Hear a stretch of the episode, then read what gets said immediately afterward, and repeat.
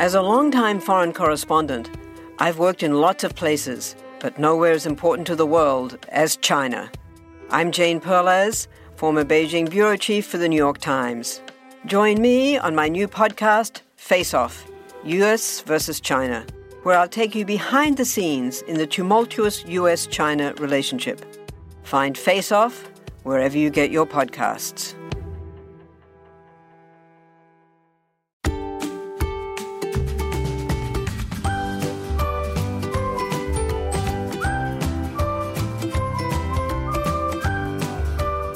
Well, hello there. I'm Nurse Mo, and this is the Straight A Nursing Podcast, where I teach nursing concepts and share tips on how to thrive in school and at the bedside. Today, we're diving into a pretty hefty topic, so I want you to get your walking shoes on. Maybe you're listening on your commute. Maybe you're tackling cleaning out your closet. I don't know what it is, but take advantage of this time together so that you can maximize your time, but still be learning for nursing school or learning for on the job. Before we dive into our episode, let's take a quick minute for the listener shout out. So this shout out goes out to Ashley, who says this about boot camp.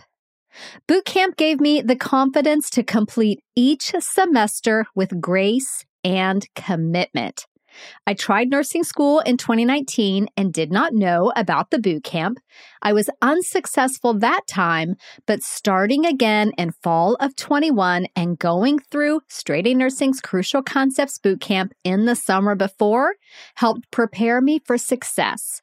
Thank you for helping me be successful in nursing school. Ashley, that is fantastic news. I realized this was a while ago that you submitted this feedback, and by now you might be getting about halfway. You're probably more than halfway through school, and I hope things are going well. I hope you hear this, and please send me an email so that I can hear how you're doing. Okay, let's dive into talking about the topic for this week, which is musculoskeletal abnormalities in children. And I can already tell by the time I get through this, I'm going to have a real hard time saying the word musculoskeletal. Plus, some of these disease conditions are a bit of a mouthful. I'm going to do my best. Okay. So, a big part of learning about pediatrics is understanding different musculoskeletal disorders. Rather than going through each one using the full blown straight nursing latte method, we're going to instead just do a concise summary of the key ones in this episode. So, like I said, we're going to be here for a bit. So, the first one we'll talk about are soft tissue injuries. Now, these can be classified as contusions, dislocations, strains, and sprains. So, that's contusions, dislocations, strains, and sprains. So, a contusion is a bruise, basically, and it's caused by direct impacts such as the child falling and hitting their arm against one of their toys. Now, a dislocation occurs when two bones separate at the joint. So, in children, the most common location for dislocation is the shoulder. It can be incredibly painful and cause temporary immobilization and deformity of the joint. So dislocations are initially treated with rice, and we'll talk about rice a bit here as I'm going through these soft tissue injuries. Rice is rest, ice, compression, and elevation. And we use this rice treatment in hopes that the joint will move back into place on its own. And sometimes it does. But if the dislocation does not resolve, it will require some kind of manual manipulation followed by immobilization, which would be wearing a splint or a sling for a few weeks. Now, repeated dislocations or dislocations that have severely impacted nearby blood vessels or nerves or ligaments may require surgery. And then we have strains and sprains. So a strain occurs when that muscle or tendon tears due to being stretched beyond its capability. You've done this, I've done this. We call it a pulled muscle. A strain can range from being very mild with less than 5% of the fibers being affected to a moderate strain where there's more damage and more fibers involved to a severe strain, which is basically complete rupture of the tendon or the muscle. And then mild and moderate strains, basically, we're treating those with rice, rest, ice, compression, elevation. But severe strains, those ruptures, may require a cast and even surgery. And then we have sprain. A sprain is an injury to the ligaments surrounding a joint that is connecting two bones together. As with the strain, there are three subtypes. A mild sprain involves a small amount of stretching of the ligaments. A moderate sprain involves a bit of tearing of the ligament. And then that severe sprain involves a complete tear of the ligament. Sprains are also treated with rice, but severe injuries may require longer term immobilization and possibly even surgery. So that was the soft tissue injuries. Now let's dive into fractures. There are some key differences to note between fractures in children and fractures in adults. So in children, they tend to be more common in the distal forearm in the ulna or the radius. They often occur around that growth plate since this area is weaker. In fact, about a third of childhood fractures are growth plate fractures. And pediatric bones heal more quickly than adult bones. For example, a toddler may only need to wear a cast for four weeks compared to six or eight weeks in an adult. Additionally, younger children are not able to really reliably convey signs and symptoms in the same way as an adult. So, along with showing general signs of discomfort or pain, some signs of fracture in a young child are things like refusal to crawl or refusal to walk or refusing to use the affected limb. In children, fractures are most commonly associated with motor vehicle accidents, falls, and sports activities. Fractures in infants should be evaluated further in a general sense as there is potential for non accidental trauma in this population. Here's a little pro tip for you. If the x ray shows fractures in multiple stages of healing, think non accidental trauma or think osteogenesis imperfecta, which we're going to talk about more in just a bit. All right, let's talk about the types of fractures. An incomplete fracture occurs when only one side of the bone is fractured and the other side is either unaffected or it bends in slightly. So let's look at some different types of incomplete fractures. A stress fracture is just tiny little cracks in the bone that can occur due to repetitive trauma, and it's more likely to occur in active children, like athletic children. The bones most commonly affected by these hairline tiny fractures are the legs, the feet, the arms, and the spine. Stress fractures are typically treated with rice and avoidance of weight bearing while that fracture is healing. Next, we have the green stick fracture. In this type of incomplete fracture, one side of the bone is broken, the other is intact, but it's bent. Green stick fractures are usually treated with closed reduction and casting, though some will require surgery. Now, since adult bones do not bend, green stick fractures only occur in children. And then a torus fracture is also called a buckle fracture. This is another type of incomplete fracture. These are the most common type of fracture in the pediatric population. They tend to occur around the wrist as the child tries to catch himself when falling. Torus fractures are often treated with a removable brace and they tend to heal quickly. Now let's move on to talk about complete fractures. So, a complete fracture occurs when both sides of the bone are affected. A complete fracture is definitely going to be less stable than an incomplete fracture and, of course, require more intensive treatment. Treatment for complete fractures can range from casting and traction to surgery and will depend on the type and the severity of that fracture. So, a segmental fracture occurs when the bone is broken in two different locations and a section of bone has become separated. That's a segmental fracture. A comminuted fracture occurs when the bone is broken into more than two pieces. And then there's a transverse fracture. This type of fracture, the break itself occurs perpendicular to the long axis of the bone. So basically, that fracture is going across the bone. In an oblique fracture, the break or the fracture line occurs at an angle.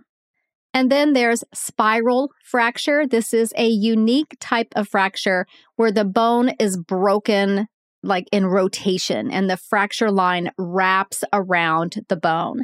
These are usually caused by falls and other traumas. And it used to be thought that spiral fractures were highly specific for child abuse, like somebody grabbing the child and twisting their arm. However, we now know that these types of fractures can occur from falls when the child's main weight load is on the leg, and then as they fall, the bone is subjected to rotational force, and that causes the spiral fracture. And then we have an open fracture, also called a compound fracture. In this type of injury, the broken bone or bone fragment causes an open wound or a break in the skin.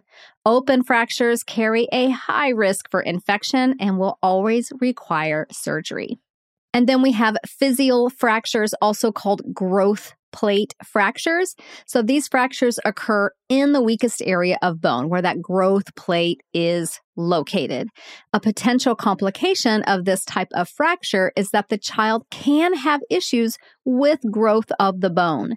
Treatment for growth plate fractures involves immobilization, a cast or splint, manipulation or surgery, and physical therapy. And then compression fractures. Compression fractures of the spine typically occur in children with either osteogenesis imperfecta or in those who use steroid medications long term, which weakens the bones. They can also be due to a fall or motor vehicle accident, and treatment can range from rest and a back brace to surgery. Okay, now let's dive into other musculoskeletal disorders in children, and we'll start with developmental dysplasia of the hip or DDH. So, this condition involves abnormalities of the acetabulum or femoral head that can be caused by genetic, mechanical, or physiological factors. Babies at risk for DDH are those with a family history, babies that have congenital disorders such as spina bifida, babies who experienced crowding in utero, and babies who've had a difficult or prolonged delivery. So, signs of DDH in infants are a positive Ortolani or Barlow maneuver, shorter limb on the affected side, asymmetrical gluteal and thigh folds, and decreased abduction. And then in older children, the signs of DDH are things like a shorter limb, telescoping mobility, which is present in hip dislocation, a positive Trendelenburg sign, waddling, and lordosis. Note that a Trendelenburg sign is positive when the patient places their weight on that affected side and the pelvis rises up on that side and then dips on the opposite side. Treatment for newborns and infants involves wearing a Pavlik harness for 22 to 24 hours a day for about 6 to 12 weeks, though some children may need surgical reduction. A key thing to know about a Pavlik harness is that it is considered a dynamic brace because it's not rigid and it allows the child to move their legs. It holds the baby's legs in a position that allows the hip joint to align properly so that it develops normally. And if you look at pictures for a Pavlik harness, kind of looks like the baby's sitting in a sling and it just holds their legs in that position so that the hip can align properly. Treatment, though, in older infants and toddlers is a little bit more intense. It includes the child wearing an abduction brace, but they may need surgery and a spica cast. So the cast is typically changed every six weeks to allow for growth and worn for a three to six month period overall, and it will depend on the child. Once the cast is removed for good, the child wears a hip abduction brace for several weeks as they build up their strength. A key teaching tip that could be on exams is to teach parents to not pick up the child by their waist, as this puts all the weight of the cast on the child's lower body. Instead, pick up the child by the waist while supporting their thighs and their trunk. It's also not recommended to use the crossbar of the cast as a handle, as this could cause the cast to break. Treatment for even older children usually means surgery, casting, and extensive physical therapy. So, definitely one of those things that it's better to catch early. Next up, we have talipes equinovarus, which is way more easily stated as club foot. In this condition, the foot is pointed down and turned inward. It may be due to hereditary factors, position in utero, or abnormal development. When the cause of the clubfoot is due to malpositioning, it generally responds well to stretching and even serial casting, which allows for gradual improvement. In some mild cases, it may even resolve on its own. Congenital and teratologic talipes equinovarus, however, usually requires surgery and casting to prevent relapse. Do you find it hard to sleep at night? Then the Sleep Cove podcast can help you. Hi, I'm Christopher Fitton, the voice and clinical hypnotherapist behind Sleep Cove. Sleep Cove features sleep hypnosis, meditations, and bedtime stories, all designed to help those of you who struggle at night to achieve a restful and peaceful night's sleep. Search for Sleep Cove on Apple Podcasts or Spotify and see why Sleep Cove helps millions of people sleep deeply all night long. And then there's metatarsus adductus, which you may also hear called metatarsus varus. This is the most common congenital foot deformity in children and involves abnormal adduction of the toes and forefoot. Adduction.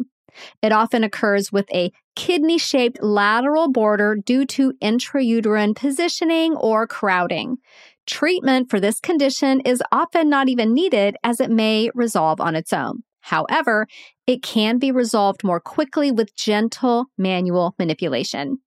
In cases of severe deformity, manipulation and serial casting may be needed. Now let's talk about skeletal limb deficiency. Limb deficiency or limb abnormalities usually refers to a congenital condition that involves a loss of function. So there are three key types. Amelia is a congenital defect that involves one or more missing limbs. Then there's meromelia, which involves the partial absence of one or more limbs. And then phocomelia, this is a condition in which a well developed hand or foot is near the location of the shoulder or hip due to a deficiency in the long bones. So we have amelia, meromelia, and phocomelia. Now, in cases where the skeletal limb deficiency is not hereditary, it may be due to exposure to certain medications, viruses, chemicals, and smoking. An example of a medication that caused phocomelia is thalidomide. It's an immunosuppressant medication that is now used to treat multiple myeloma and leprosy.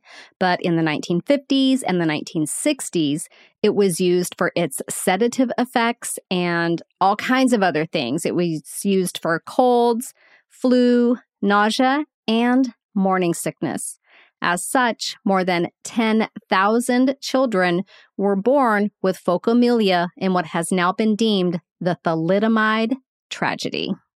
Treatments for skeletal limb deficiencies include prosthetics, splints, bracing, physical therapy, and occupational therapy in order to maintain functional ability. And the treatment modality will, of course, depend on the individual patient. Now let's talk about osteogenesis imperfecta, which you may also hear called brittle bone disease. So this is a genetic connective tissue disorder that causes bones to fracture very easily. Patients with osteogenesis imperfecta have reduced type 1 collagen, which leads to faulty bone mineralization, abnormal bone formation, and extreme fragility of the bones. So, some signs and some symptoms of osteogenesis imperfecta are bone deformities because they break and then they heal abnormally, fractures in various stages of healing, short stature, which becomes more noticeable at about 12 months of age and beyond, blue sclera, not in all types of osteogenesis imperfecta, but it is present in some types, blue sclera, conductive hearing loss due to abnormal bones of the ear, dental abnormalities, cardiac abnormalities such as aortic root dilation and valve insufficiency, and frequent lung infections or respiratory difficulties due to reduced lung capacity, poor secretion clearance, and ineffective cough. Now, there's no cure for osteogenesis imperfecta, and treatment is supportive. Fractures are treated as they occur, and patients are prescribed bisphosphonates to increase bone density. Other medications may include anti rank ligand antibodies, parathyroid hormone, and growth hormone. Surgery may be needed to correct deformities, and prevention strategies include physical therapy, braces, splints, and dressing young children in multiple layers to provide additional padding because kids fall down. And because osteogenesis imperfecta is a hereditary condition, genetic counseling is advised in those with a family history. Next up, we have Legg-Calvé-Perthes disease. This is a self-limiting vascular necrosis of the femoral head that only affects children. It can occur at any age of childhood, though it most often occurs between the ages of 4 and 10 years old. The etiology of Legg-Calvé-Perthes is unknown, but it is thought to be due to a temporary alteration in circulation or vascular supply to the femoral epiphysis. Signs and symptoms of Legg-Calvé-Perthes include soreness or pain of the hip, thigh, and or knee of that affected side, achiness or stiffness of that affected side, an intermittent limp, and limited range of motion. Treatment for Legg-Calvé-Perthes involves rest, casting, or surgery depending on the age of the child and severity of the condition. The cast worn for this condition is a special cast that keeps the legs spread apart in a wide V and is typically worn full time for a period up to six months. Children with Legg-Calvé-Perthes have a higher risk of developing degenerative arthritis, especially when there is significant damage to the femoral head. Now let's talk about slipped capital femoral epiphysis. This is the most common hip disorder affecting adolescents. It involves a spontaneous displacement of the proximal femoral epiphysis and results in displacement and deformities of the femoral head. It usually develops during growth spurts and occurs secondary to weakness caused by collagen deficiencies. Additionally, obesity increases the risk for developing the condition, and over 80% of children diagnosed with slipped capital femoral epiphysis are obese. Treatment involves preventing further slipping until that physeal plate closes. The most common surgical procedure is screw fixation, which involves the use of screws to keep the ball of the femur from slipping out of position. Next up is scoliosis. Scoliosis is a lateral curvature of the spine that is greater than 10 degrees. In mild cases, the individual may have no outward signs, no significant outward signs, but more severe cases can cause asymmetrical shoulders, a visible curvature of the spine, rib deformities, cardiopulmonary complications, and pain. Now, a common method for scoliosis screening used in schools is the Adams forward bend test. However, the test is not conclusive for scoliosis and other diagnostics are utilized. The key diagnostics used for scoliosis are physical examination, spinal radiograph, CT scan, and MRI. Additionally, a scoliometer is a tool used to measure that angle of the spine, and it looks like a cross between a ruler and a level. The most widely used measurement to quantify the degree of spinal abnormality is the Cobb angle. So, less than 10 degrees is considered normal. So, a lateral curve less than 10 degrees is normal. 10 to 25 degrees is mild scoliosis. 26 to 45 degrees is moderate scoliosis, and anything greater than 45 degrees is severe scoliosis. So, mild to moderate scoliosis is typically treated with bracing, and bracing has come a long way since I was a teenager. However, when the Cobb angle gets above 40 degrees, then surgery is typically recommended. It's important to note that scoliosis tends to affect girls more than boys, and this next condition affects boys more than girls, and that is pectus excavatum. So, this is a congenital chest wall deformity caused by abnormal growth of cartilage that's connecting the sternum to the ribs. And what this results in is a sunken chest appearance. The severity of the deformity will range from mild to severe. Those with moderate to severe pectus excavatum can experience respiratory difficulties such as shortness of breath, exercise intolerance, and chest pain. Severe cases can even put pressure on the heart, leading to cardiopulmonary impairment. The treatment for moderate to severe cases is surgery. Now let's move on to talk briefly about kyphosis and lordosis. Kyphosis is an outward curvature or hump of that thoracic spine and is often related to posture. As I said that, I sat up straighter. And then lordosis, also known as swayback, is an inward curvature of the cervical or lumbar spine that causes the abdomen in the child to protrude forward and the buttocks to protrude outward. Children with spinal curvature abnormalities may have stiffness, they may have tight hamstrings, and they could even have back pain. When significant, the curvature can lead to psychosocial issues regarding body image. Treatment involves managing the cause of the curvature. The plan may involve losing excess weight, postural correction, supportive garments, physical therapy, and stretching. NSAIDs, heat, and cold may also be used to address any pain that may be present. Next up in our parade of musculoskeletal disorders of children is osteomyelitis. This infection of the bone most often occurs in the pelvis, in the humerus, the tibia, the femur, or the foot.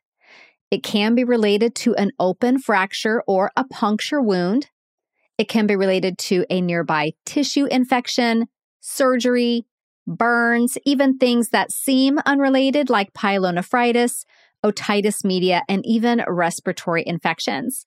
Signs and symptoms of osteomyelitis are pain, fever, tachycardia, swelling at that site, limited range of motion, and reluctance to bear weight or use that affected extremity.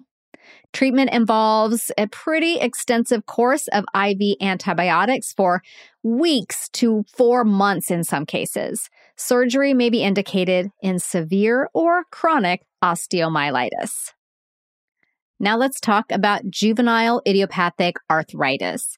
This is a chronic childhood arthritis that involves inflammation of the joint synovium and the surrounding tissues. Over time, it can develop into adhesions, which are bands of scar like tissue, and ankylosis, which is an abnormal stiffening of a joint due to fusion of the bones. Both can cause pain and severely limit mobility and range of motion.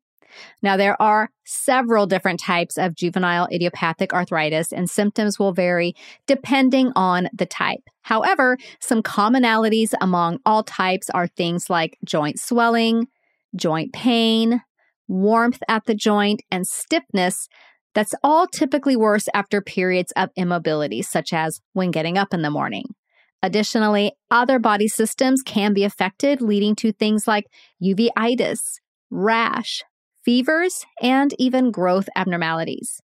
The treatment for juvenile idiopathic arthritis includes pain medication, anti inflammatory medications, DMARDs, which are disease modifying anti rheumatic drugs, glucocorticoids, heat therapy, physical therapy, and occupational therapy. Next up, we have achondroplasia.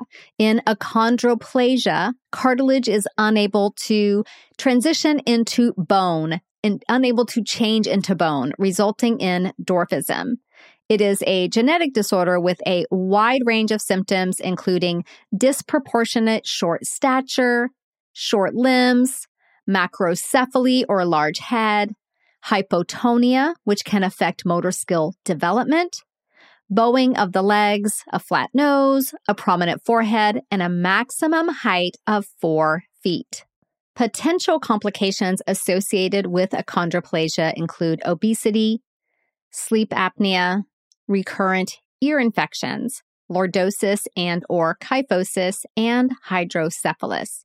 Now, there is no cure for achondroplasia, but patients may undergo treatment to manage complications. They may also receive growth hormone, and there is a newer medication called vosoritide. This medication is used to increase height in children with achondroplasia who are five years of age and older. All right, we're down to our final two. Next up, we have osteochondroma. So, osteochondroma is the most common non cancerous bone tumor in children. Now, they are typically symptom free. They typically don't cause any symptoms, but there may be a noticeable bump that could cause the child some discomfort, or it could press on nerves, leading to muscle weakness. Osteochondromas typically occur near a growth plate, especially around the upper arm and the knee. The osteochondroma grows until puberty is complete, and they're more likely to be present in male children. When the osteochondroma causes pain, affects growth, or restricts range of motion, then surgical removal may be necessary. And then for our last one, we'll talk about osteosarcoma. Osteosarcoma is the most common malignant or cancerous bone tumor in children, though it's important to know that it is rare overall. Signs and symptoms of osteosarcoma include pain that progresses over time. It may be so severe it wakes the child from sleep. They'll have tenderness, swelling, stiffness. They could have difficulty walking, fractures, weight loss, anemia, and fatigue. When the osteosarcoma is located near the spinal cord, the child may complain of back pain that radiates to the extremities. So, osteosarcoma is treated with chemotherapy and surgery. Some children may require joint replacement surgery. They may need an allograft with cadaver bone, while others may need to have the limb amputated. There is a highly specialized type of amputation surgery called rotationplasty. And in this procedure, the knee with the sarcoma is removed along with the surrounding tissue. So they take a good portion of the leg, including that upper thigh. The nerves, the blood vessels, they're all preserved, and the calf and the foot are rotated 180 degrees and then attached to the portion of the upper thigh that remains.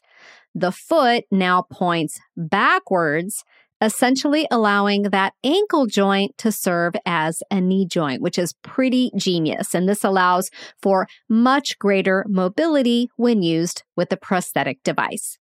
So there you have it, your summary, your overview of musculoskeletal abnormalities and disorders in children. If I missed one, please write and let me know. It seemed like every time I dug into it, I found another one. So, of course, I probably missed some. So, if there are any out there that you want to hear about, please let me know and we can do a follow up to that. So I will see you back here next week where we're going to be talking about how to know when your patient is in respiratory distress and may need to be intubated. I'll see you back here for that. Bye for now. This podcast is brought to you by Straight A Nursing.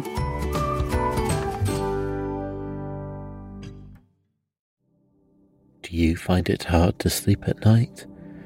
Then the Calm Cove podcast can help you sleep deeply all night long. Calm Cove has deeply relaxing meditation music and ambient sounds like ocean waves and crackling fires. All of our episodes are designed to help you relax and to fall asleep fast. Calm Cove is brought to you by the team behind Sleep Cove, the sleep podcast that consists of spoken word hypnosis, meditation, and stories. So if you want to listen to a beautiful soundscape tonight, search for Calm Cove on Apple Podcasts or Spotify and see how we're helping millions of people relax and go to sleep every night.